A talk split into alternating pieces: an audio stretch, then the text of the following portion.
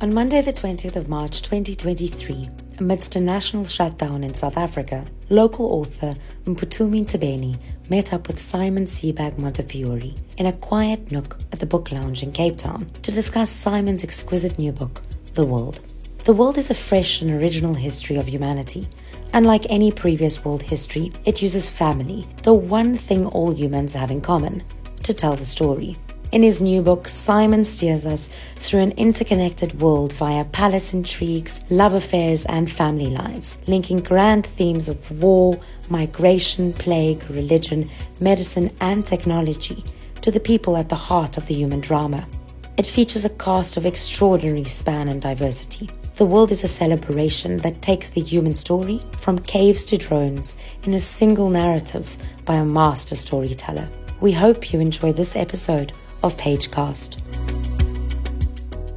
Welcome to South Africa, Simon. Great, great to see you, and great to see you again. I mean, it's a few years since we were together in Johannesburg, right? Yes, yes, at the Kingsmead Festival. Yeah, mm-hmm. and that was a formative, um, formative uh, conversation for me in many ways. But anyway, it was I really enjoyed it. So how nice to be reunited. It's so wonderful also to see that you have uh, come true to your promise because you did hint to me the other time that you are writing something bigger this time. Yeah, I, I, said, did. When I said your books are always big, and you said your this time is gonna be even bigger than the rest. Yeah. Not that size matters. No, it never does. Perhaps the ladies will have another op- opinion about that, but.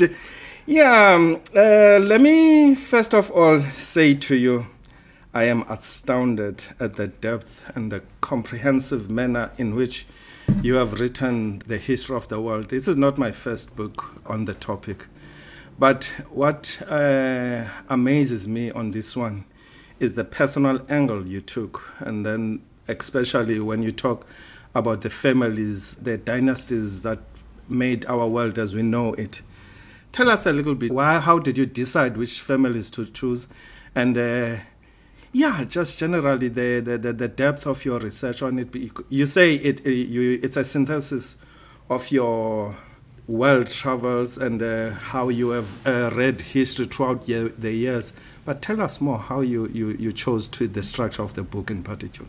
Well, I mean, the, the idea of the book, a family, a family history of the world, was an attempt to deal with two problems or characteristics of um, history books either you have world histories that are filled with migrations and inventions and great, great divergences and convergences, but the humans are often missing. Or you have biographies where you have a biography of uh, one person that sometimes is as long as 2,000, 3,000 pages, it multi, multi-volume, especially if it's an American president. And so I wanted to find a way to put the human angle back into um, into world history, but at the same time capture the sort of it, the the sort of uh, intimacy of, of biography.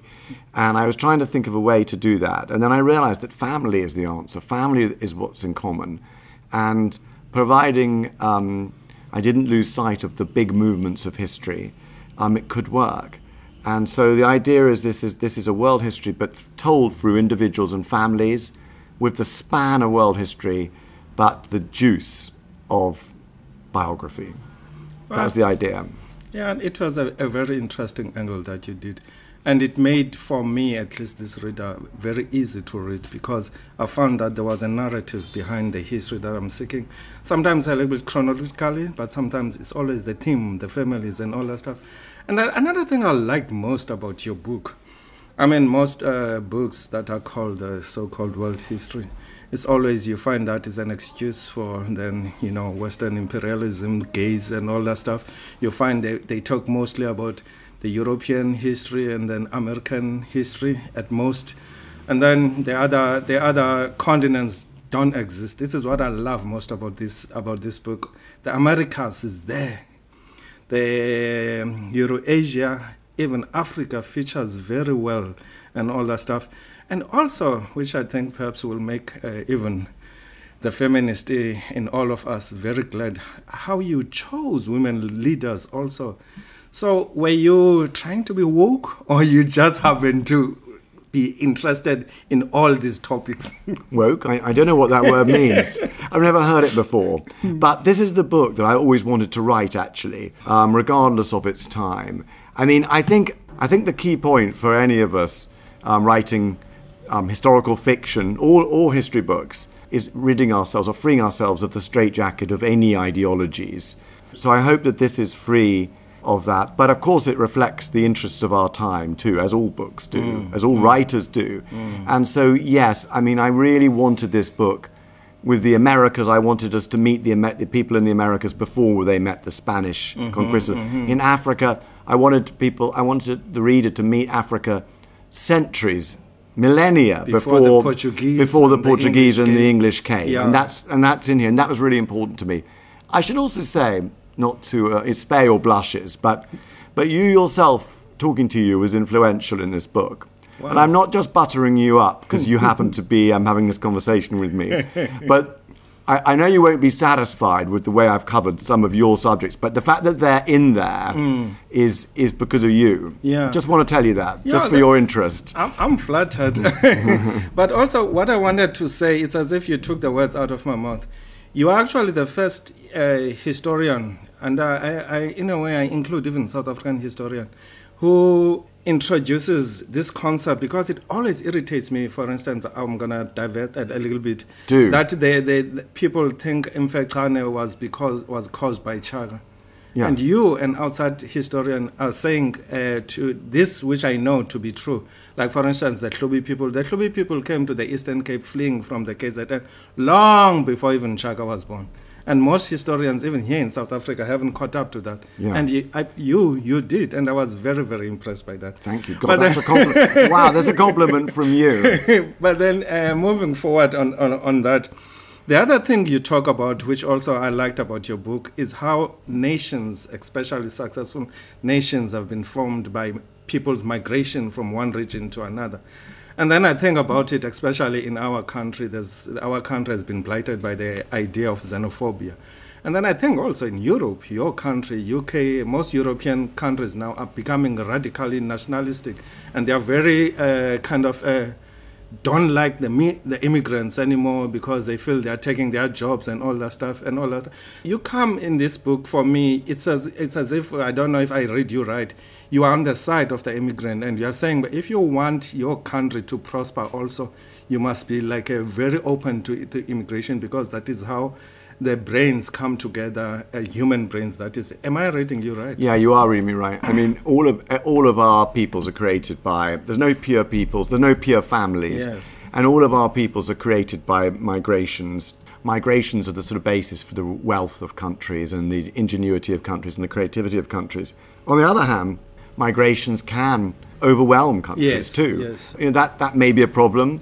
In history, the cleverest states have kind of encompassed those migrations and found a way to include them. When we're talking about empires, for example, I mean, in the book I say you know, the most successful empires are the ones that were the most open. The more tolerant the empire was, the longer it lasted. The less tolerant, the less long it lasted. You know, which is why the Roman Empire made every single person in the Roman Empire a citizen. This was very good statesmanship. The Nazi Empire lasted three years because they excluded everybody. You know, is one reason. But migrations, migrations are partly. I mean, partly what we're talking about is is the nature of nation states, mm. which nowadays everyone thinks that nation states are the best way to organize a, a state. Yeah. But an empire is the evil way of organizing a state. But nation states have a problem because when you create a nation, you create a history that, that tells us that first of all promotes the promotes the idea of that nation, which is often an invented concept. And another disadvantage of it is when you create a nation state, yes, it's a wonderful way of organizing a state, but if you're not a member of the nation, you have to leave. You're hmm. excluded. And of course, that's why the creation of all nation states in modern times have led to massive civil wars. Yes, And especially in Africa. Yeah, Not here in South Africa, remarkably, but that's the rest of Africa. Yeah, that's why they call us the Rainbow Nation. Yeah. Which we are not living up very well into. Not today, because today's, today's the day of the supposed revolution. Yeah, well, everybody has a revolution or the other in this country. So Yeah. we all have our delusions of grandeur, but we're not there. No. Yeah, another thing that fascinated me about your book, if I, I must say also, is, and you taught me something on this one because I thought I knew the African history, on how the Obamas, which is the father of Barack Obama, on how his father actually was part of the product that was a program that was started by Kwame Nkrumah after the independence of Ghana. I did not know that, and, and I was so much fascinated on how you linked all that up to the Roosevelt. Can you talk about that? yeah, us? well, I just think it's fascinating. What, you know, when I was thinking about how this book would work with the families, mm. there were various families that I thought about, and one of them was was Obama because his father, the link with Nkrumah, the link with Kennedy, who funded some of the the program, the link with Kenyatta, who's a fascinating and giant figure mm. in the book. I mean, obviously, you know, one of the challenges of this book is to what to include and what not to include. I know, I know. And I, I know that interests you. Yeah, yeah, because I was thinking, hmm, he talks about, which is very interesting, as I said, about Kenyatta and all those rest. And then there was so much of the African leaders that were there. And then we have your Patrice Lumumba, you have your, even like, for instance, not only African, but the leaders that became uh, very prominent in African history, including even uh, Frantz Fanon. Yeah. And Frantz Fanon was there. And then I was thinking to myself, there are these conspiracy theories that almost all of them died of the similar kind of way, which some people accuse the CIA for. Mm, so yeah. I don't know. Yeah, yeah. well, you know, I just what I wanted to do was to be, to be very clear in this book that Africa was so present and yeah. that Africa is so important. Yeah. And the way that African states were formed in, yeah. by, the, by the colonial powers and also by their own agency and will, mm. but and how the states developed. And of course, I was doing that through personalities. So the Obama one is a very good one, the Kenyatta's. Mm. Of course, I couldn't do everybody. So I, I loved Haile Selassie. Yeah. So he's a big character. And Ethiopia is a big, obviously hugely important in the book. Yeah. Especially since Ethiopia was the only country that totally, totally defeated uh, a European power in battle. Hook, line, and sinker, yeah. which is quite something. I love how ironic and uh, like demolishing the Western conversation on that topic. But in any case, yeah, I was thinking myself. But some I left out. I know, I know. Yeah. But I was, yeah, I was thinking myself that uh, you talk about the DRC, the Congo, the history of that country is too complicated. Yes. You probably would have taken the whole two chapters for you to explain how what happened from Lumumba and all that. Yeah, all I mean, I, d- I decided not to because it's way too complicated. No one understands yeah. it. What I actually want, but Lumumba is in there, but he's in a footnote. I know, yeah, yeah. And his death, and actually, there's new information now about his murder uh, by the Belgian Secret Service, which is so that's kind of really interesting. But of course, Congo, Congo is a continent yes, in itself. itself and yeah, right. what I wanted to do was to make sure that the war, the Great Congo War, the Great African War, mm. and the losses in that war is recognized in Western readers. That was my main mission with Congo. Yeah. And also that Congo was, a, you know, as a state, is a is a massive construct. Mm-hmm. It is very hard to rule. Yeah, um, it is even harder maybe Im, maybe impossible, impossible, to rule. But what I wanted people to realize was the sort of losses. One of the themes of the book is that, like, you know, we all know about, you know, when 20 people are killed in Europe, we know about it. Mm. But when a million people are killed in Congo, no one's heard Nobody of it. Heard so of I, I wanted to but it's, it's not just Af- to do with Africa. I mean, the Iraq-Iran war yeah. is another example of this. So it's not just about it's not just a, a African question, but my mission as a historian was to make sure everyone counts. Yeah, and to be fair to you, you do deal with it through King Leopold of yeah. Belgium and all that yeah. stuff. Mm-hmm. Yeah, I, yeah. But then moving on, another thing that I, I really liked on the book, in, especially in these world books that you never see, is the um, neglect of the slave story yes. in, in the historical uh, narrative and then you do it so well. You show how it was actually not just prominent, but at the center even of uh, how the, the, the the capitalist and Western civilization progressed. Can you like uh, explain to yeah. us your your your thinking in, in that, and why you decided that okay, the others since they don't have. You see why I, I, choose you of trying to be woke, but in a very good way. uh, I'll, I'll, take it as a compliment. No, I, I, still don't know what that word means. Um, but um, I think I think you know all books we, we've talked about earlier kind of ref, always reflect the time, and of course, so slavery. It's a time when we are rediscovering or discovering slavery in in historiography, and so of course slavery is, is very is very important. But actually, it should have been it should have been much more prominent mm. in earlier histories because it's such a huge part. And I, I had never realized this until I researched it relatively recently that slavery was such a huge part of world history, world society. I mean, virtually the first document in ancient Sumeria, sort of, you know, thousands of years before Christ, was about slavery. I think there's been slavery as long as there's been, at least since there's been organized war. Yes. Because, you know, that's where you capture large numbers of people. So I, I realized that slavery was, we had to understand slavery. You can't understand world history without slavery. Of course, there are many different slave trades or nexuses of slave trade, and there's not just the Atlantic, the Atlantic African yeah. There's even trade. an African African one. There's an African So African. so- There's a huge African African yes. one. Mhm. There's an East African Indian Ocean one. There's an Arab there's, African there's an one. Arab African one, and so on. And there's a Black Sea Mediterranean one, Mm. and there's a Russian Mediterranean Black Sea one, Mm. and all of them are in this book, and they're all in their context. They're not exaggerated. But they're as important as they should be, and that was that was my aim. So I'm really glad that you appreciate, it. and it is fascinating, isn't it? Yes, yes. And it, it gives actually a very nuanced uh, idea of how the history of the world actually progressed, especially the history of uh, mercantilism, Yeah. which up to capitalism, which is where we were. And then actually, which brings us to this point I also want to make. You say that, but whenever they found that uh, they, were, they were doing something, let's say something wrong, there will be an, an ideology accompanying it. And then during those times, they, they came up with Christianity uh, to explain the, the moral aspects, and then actually not to explain, but to use the religion itself as a way of uh, kind of saying, but oh well, it's always been there, Yeah. and then it's part of religion. It does not mean that we're bad people. Of course, my understanding of that is not even really that that was Christianity. Is what uh, per, perhaps uh, Soren Kierkegaard would call Christendom. Yeah. It is the use of The religion from yes. imperialism Yeah. and then capitalism. But the point I'm trying to make now, which I, I, I I'll, I'll give you a chance to answer that, but uh, personally, I don't. We, I'm allowed to talk about personal things here. I'm also I'm a Christian, we're a Roman Catholic, and I, I as much as I know the the damage Christianity itself did to our people as Africans in particular, and my people in in particular, uh, Xhosa during the 20th and the 19th century. But I also know that there was a, a certain goodness into it. The, the, the Christian missionaries had a, a, a Janus face kind of uh, approach when it came to Amaxhosa, because immediately we, we lost our land and were defeated in the battlefield. We used the weapons that they gave us, which is education, to fight back. And then in the end, it's how we actually gained our freedom. And it's even if for now we haven't gained back our cattle and land. But my point is, how do you talk about the, the, the complexities of, of, of these issues, like uh, especially from myself?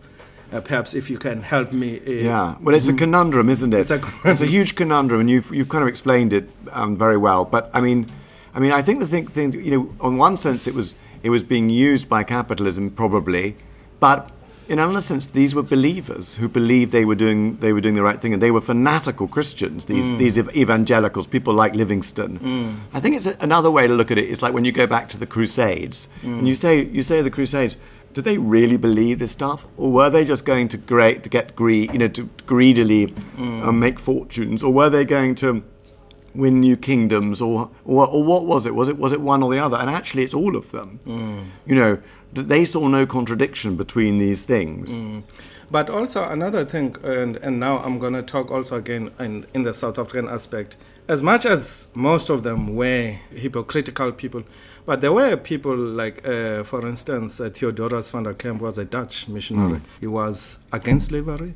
He was against uh, using black people for for white labor and all and all those things and all those things, even when it was uh, not fashionable. And as a result, he became an enemy of other white settlers at that stage. They they ended up even exiling him. So my my point is that uh, it's uh, history is much more complex and complicated, and it doesn't do us any service to just paint it with one blanket. Understand? Which is my problem with the current people who call themselves activists who wants to use history as a weapon of politics.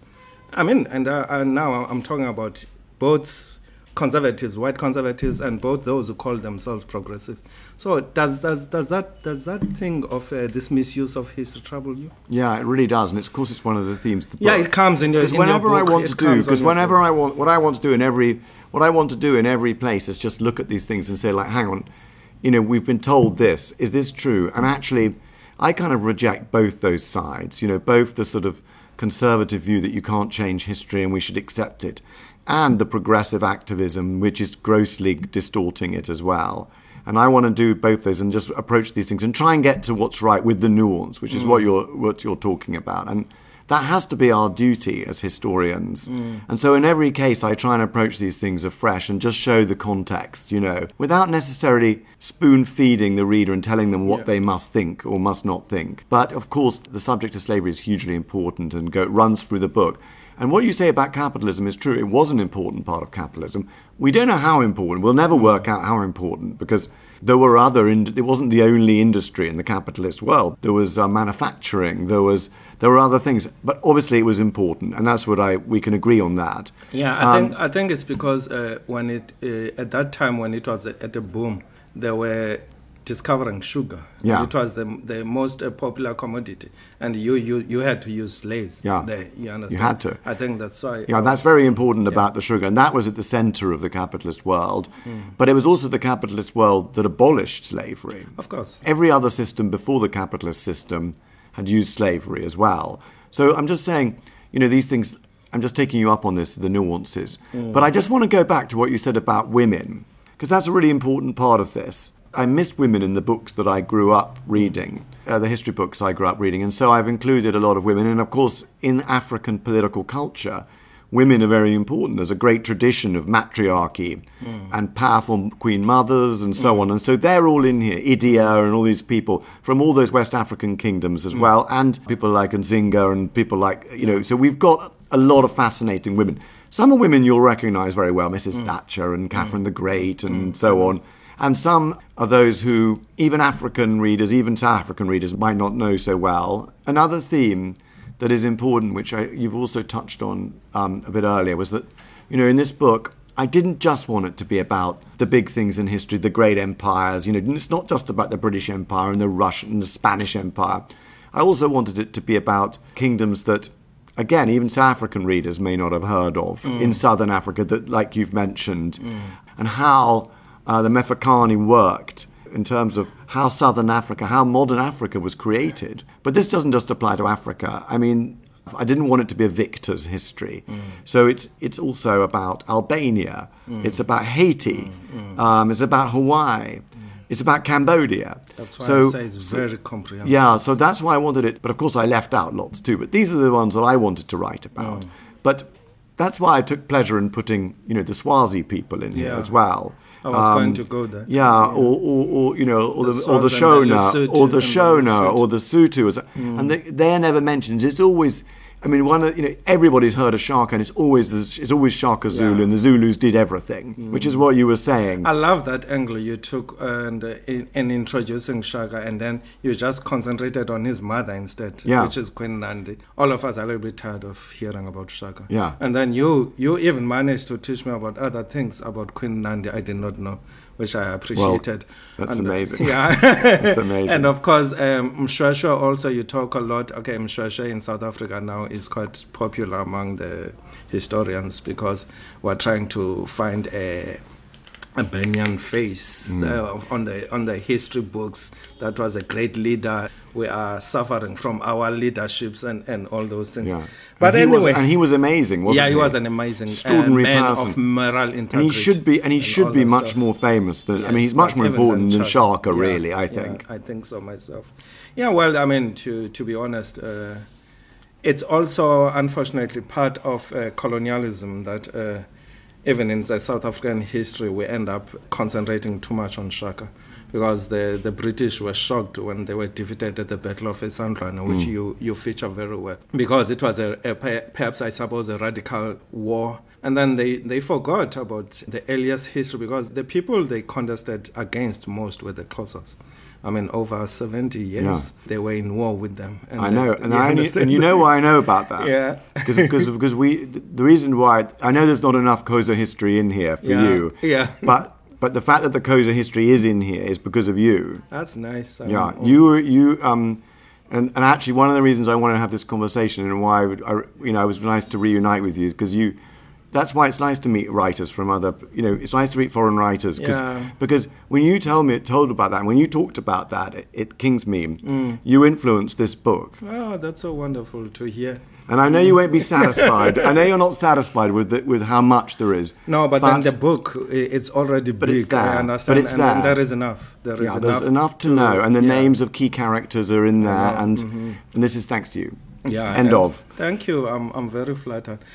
Another thing you taught me a lot the history of the pharaohs. I did not even know much. Okay, I've heard on internet about the controversies about the black pharaohs and how the, some other Egyptians uh, like uh, contest that. What is what is the discussion there? Well, I mean, I think the important thing to understand is the kings of Kush, who combined their own African culture with that of the that of pharaonic Egypt, and oftentimes and kind of merged their gods, merged their pantheons together.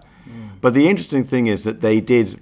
They're really the first African empire that we know of, and they were a real empire. You know, in the sense that people talk about the sort of um, the empire of the Ghanas or the empire of Mali, but they were relative. They, some of them were pretty small, mm, but mm. this was a, this was a massive empire, and it's very rarely covered from the sense of them being African, which I think is odd. So I wanted to correct that, but also it's in its position. It's that you know it wasn't didn't last that long, but it was hugely important, mm. and it was an African. You know they, they kind of ruled from Sudan, all of Egypt, all of Sudan, Libya, pretty substantial African empire that, that that being- even most yeah. African nationalistic historians haven't Don't written about, and they should. And of course, the excuse we give ourselves is that uh, Egypt, Morocco, and partly northern Sudan, we, we treat them as honorary Africans. Yeah, I know. I know. In any way, uh, we get uh, before we close this uh, this discussion, which is for me quite a, a good discussion. I, we, we can talk forever about this. We get to your favorite uh, topic now.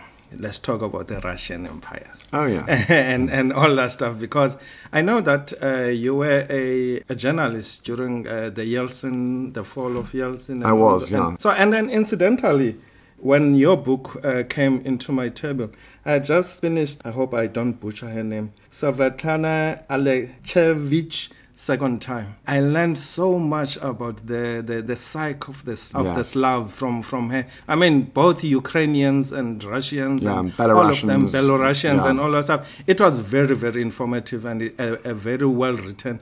So when I, I was judging that the, the, the topics you were talking about, I could see how well uh, researched and how well you know that topic. You talk about a brief history of that just before the fall of the USSR. Well, I mean, I was very lucky to be there then, mm. and I do think it's a great gift for a historian to mm. see a real empire fall. Mm. You know, with his own eyes, his or her own eyes. So I was there in the early 90s. I saw the empire falling. I saw amazing things. I, I saw awful things as well. Mm. Though it was for me a very happy and exciting time because, mm. you know, I'd studied the Soviet Union all my life and now it was, I was seeing it kind of its end. And it turns out that the, the fall of the Soviet Union wasn't quite as bloodless and calm as we thought. Mm, but but it was a great adventure for me to see these things. I, I you know I sort of rode with warlords and was in battles and saw saw the nature of war. And of course, all of that is in the book. And the Yeah. book ends on the day that Putin invades um, oh. Ukraine. The book ends on that day with that. I mean, Putin is a character that fits, who fits very well into Russian history and wants to fit very well into, especially the history of the Romanovs, which, mm. as you know, I've written mm. about. Yeah. He really kind of channels both the, the most successful Romanovs, mm. Peter the Great and Catherine the Great, and also Stalin, the most successful Russian ruler of the 20th century. And he's sort of, he's kind of channeling both those. I can, I can, I believe that. So, do you perhaps think that is a reason why Putin has such uh, such a hold that we outside of Russia don't know the the, the, the psychological hold he has among uh, a lot of Russian that Many of them dream of the time when Russia was this powerful empire, and the Tsarist regime, perhaps. Somebody told me that uh, the Russians don't care about democracy, they want a strong leader. Well, so they are always wanting a Tsar. Well, the Russians have always seen themselves in an imperial way. I mean, since the sort of 18th century, certainly, which is quite a long time ago. Mm. But that, not that long in terms of world history. I mean, Russia was really created by Peter the Great, Russia as a sort of as an expansive country, as a new concept, as an empire. I mean, when he when he adopted the name Russia, then he invented the name Russia mm. um, from the Greek. From a you know, it was a sort of Hellenized version of mm. Rus. He also took the title Imperator, the Roman title Imperator, and so Russia has always been seen through the lens of empire. That hasn't completely changed. And the Soviet Union was another version of the Russian Empire, of the Tsars. Stalin was the most successful of all the mm. Russian rulers, mm. emperors, if you like. And Putin grew up at the end of the second half of the Soviet mm. um, Union. He aspires to that, and he's a good example, perhaps, of why you can have too much history. You say in your book you wanted to write a book that has a non history that shows humans and their polities as the complicated, flawed, inspiring entities they really are. Well, congratulations. This book has achieved that. And it, it deserves to be read slowly as a comprehensive history of our human history. Thank you. Very well. Congratulations. Well done. Thank you. Thank That's you. so great. We're shaking hands, which is a nice thing to do. Thank you very much. Uh, ladies and gentlemen, The World, A Family History by Simon Sebag Montefiore is available in all major bookshops in South Africa. Thank you very much. Thank you. Thanks for listening to this episode of Pagecast. We love hearing from you. So if you'd like to get in touch, please contact us at pagecastpodcast at gmail.com. Until next time, keep reading and listening.